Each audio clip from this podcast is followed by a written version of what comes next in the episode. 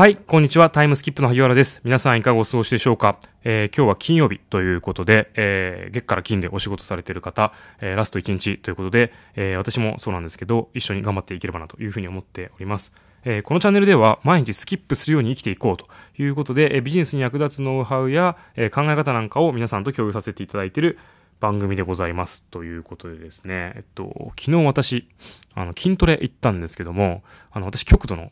花粉症で、あの、昨日ぐらいからもうくしゃみ全然もう止まらなくてですね、鼻水ジュルジュルだったんですけど、筋トレどうしようかなと思ってたんですけど、行ってみたら行ってみたで、鼻がスッと抜けてですね、筋トレって花粉症に効くんだなっていう発見しちゃったんですよね。これなんでなんだろうなってちょっとよくわかんないんですけど、何なんですかね。まあ、花粉って、あの、外敵をこうね、から守ろうとして鼻水とか出てるんですけど、と思うんですけど、あの、筋トレするとやっぱりそっちの、あれですかね、ん感覚が鈍るんですかね。まあちょっと筋肉痛になったりするんで、まあ痛くてそっちどころじゃないみたいな感じで、あの、センサーが鈍ったりするのかななんてちょっと考えたりしたんですけど、まあちょっとわかんないですけど、きあの花粉症の方は、あの筋トレおすすめです。ということで、はい、全然関係ないんですけども、今日はですね、分散と集中っていうことについてちょっと話していければなって思っています。あの特にちょっと頭の中まとまってないんですけども、あの分散と集中ってこう、なんか堅苦しいんですけど、意外とよく使われますよね。はい。ということで、まあ今だとそうか仮想通貨ブームなんで、あの仮想通貨とかだと要は分散、自立分散型とかとかつって書いてあったりしますよね、仮想通貨の調べると。私は全然仮想通貨詳しくないんですけど、はい。まあ、おのおのどうやら分散と集中に関しては、いろいろと議論がなされてるし、あの、メリット、デメリットっていうのが、いろいろありそうだということで、ちょっと棚卸ししたいなというふうに思いましたという感じですね。で、私、前職でもですね、システムコンサルティングっていうところでやってはおりましたんで、あの、実は集約化っていうキーワードで結構使っておりましてですね、これどういうふうに使ってたかというと、あの、よく考えていただけると、あの、大きな会社さんって、なんちゃら情報システムみたいな、あの、会社ってなんかあったりしますよね。あれってなぜかというと、そっちの全、グループ全体で見見ると効率がいいからなんですよ。あの、例えば、あの、どうでしょう。まあ、一つの会社で考えると、X 社があって、その子が、視点が、えっと、まあ、A 視点、B 視点、C 視点か。ってあった時に、A 視点、B 視点、C 視点で、同じような作業をやってる担当者が、各々3人ずついますと。で合計全社で9人の同じような作業をしてる人がいるって言った時に、一つの視点にその9人というか、その作業をですね、集めると、あの、各視点で例外だったような処理が、意外と一つのところに集めると、それなりのボリュームがあったりするんですよね。で、それなりのボリュームが出てくると、でそれをですね、えーまあ、システムを投じたりとかして、まあ、何らかの仕組みを作ることによって、効率化するとコスパが良かったりするんですよね。まあ、ある程度量があるんで。ある程度量がない状態で投資してもコスパって良くならないんですけど、ある程度量があるとですね、あの自動化するとコスパ良くなったりしますんで、ということで、とあるタイミングで各視点での量が一定量になった時に、あの、集約化するとコスパがいいよという提案はよくあったんですよね。なんで集約化っていうことで、まあ、集中処理していきましょうってやつですよね。まあ、今だとこう、オンプレミス型とクラウド型とかってことで、あの、あれオンプレミス型っていうのは要は、あのいわゆる集中的に処理するようなイメージですけど、まあ、クラウドってこう分散的に処理していくようなイメージですし、まあ、まあ、世の中的に分散が今波乗ってんのかなっていう感じありますよね。仮想通貨とかも、まあ、分散型とかって言われてますよね。で、仮想通貨とかで、まあ、あの、ちょっと今思いついたんで話してみると、あの、いわゆるみんなで監視してやってるっていうところですよね。とか、あとは、あの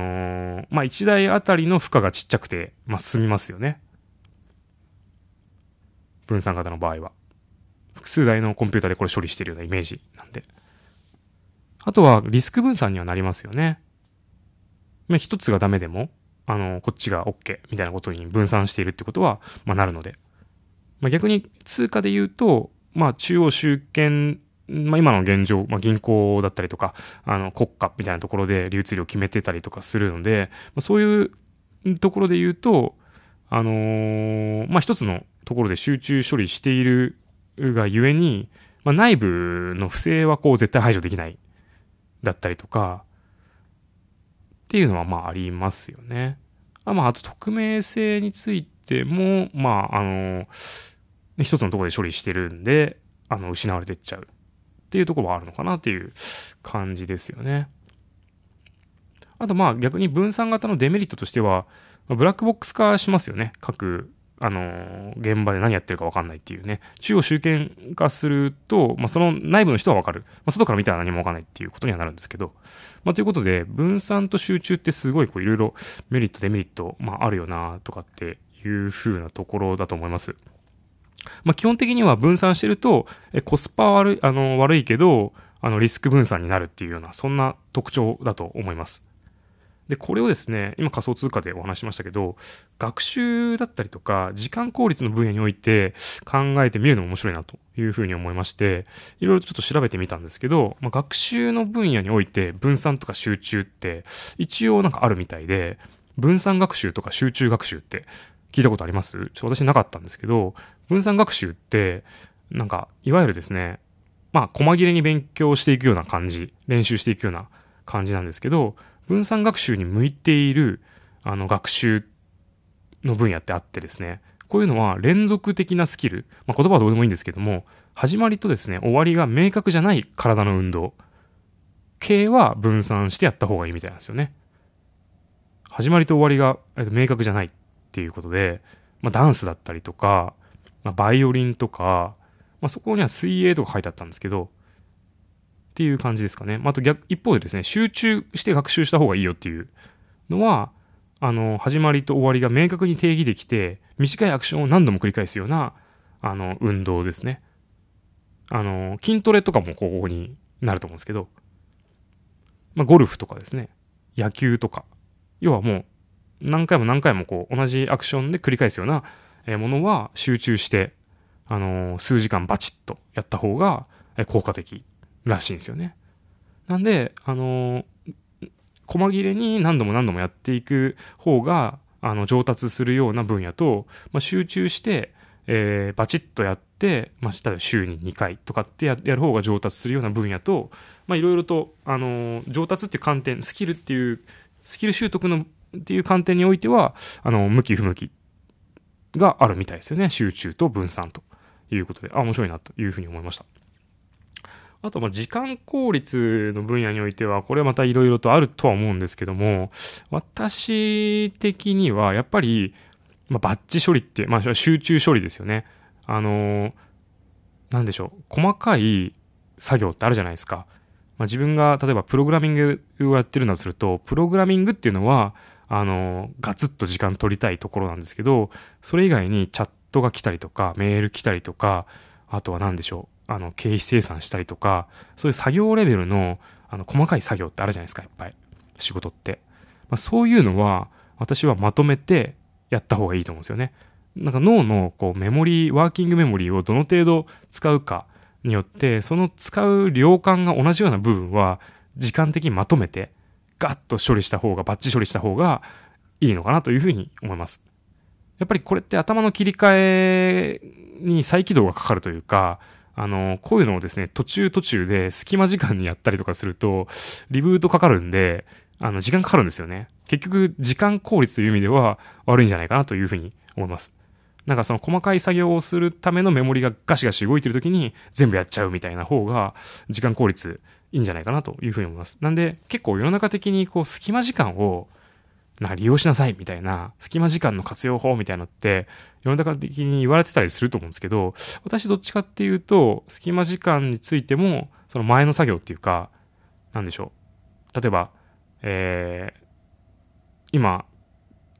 このミーティングに関しての議事録書いてますで、でちょっと休憩というか、その、移動が入った時に、その移動の隙間時間みたいなとこは、その議事録の書いてることの続きのことについて考えてる方が効率的なんじゃないかなというふうに思います。で別の、例えば経費生産をなんかスマホで打ち込み始めたりとかしない方がいいと思います。結局また戻ってくるときに、またそこで再起動かかって、時間効率、結果的に悪くなるんじゃないかなというふうに思います。なんで同じような作業はバッチで処理する。集中して処理するという感じですね。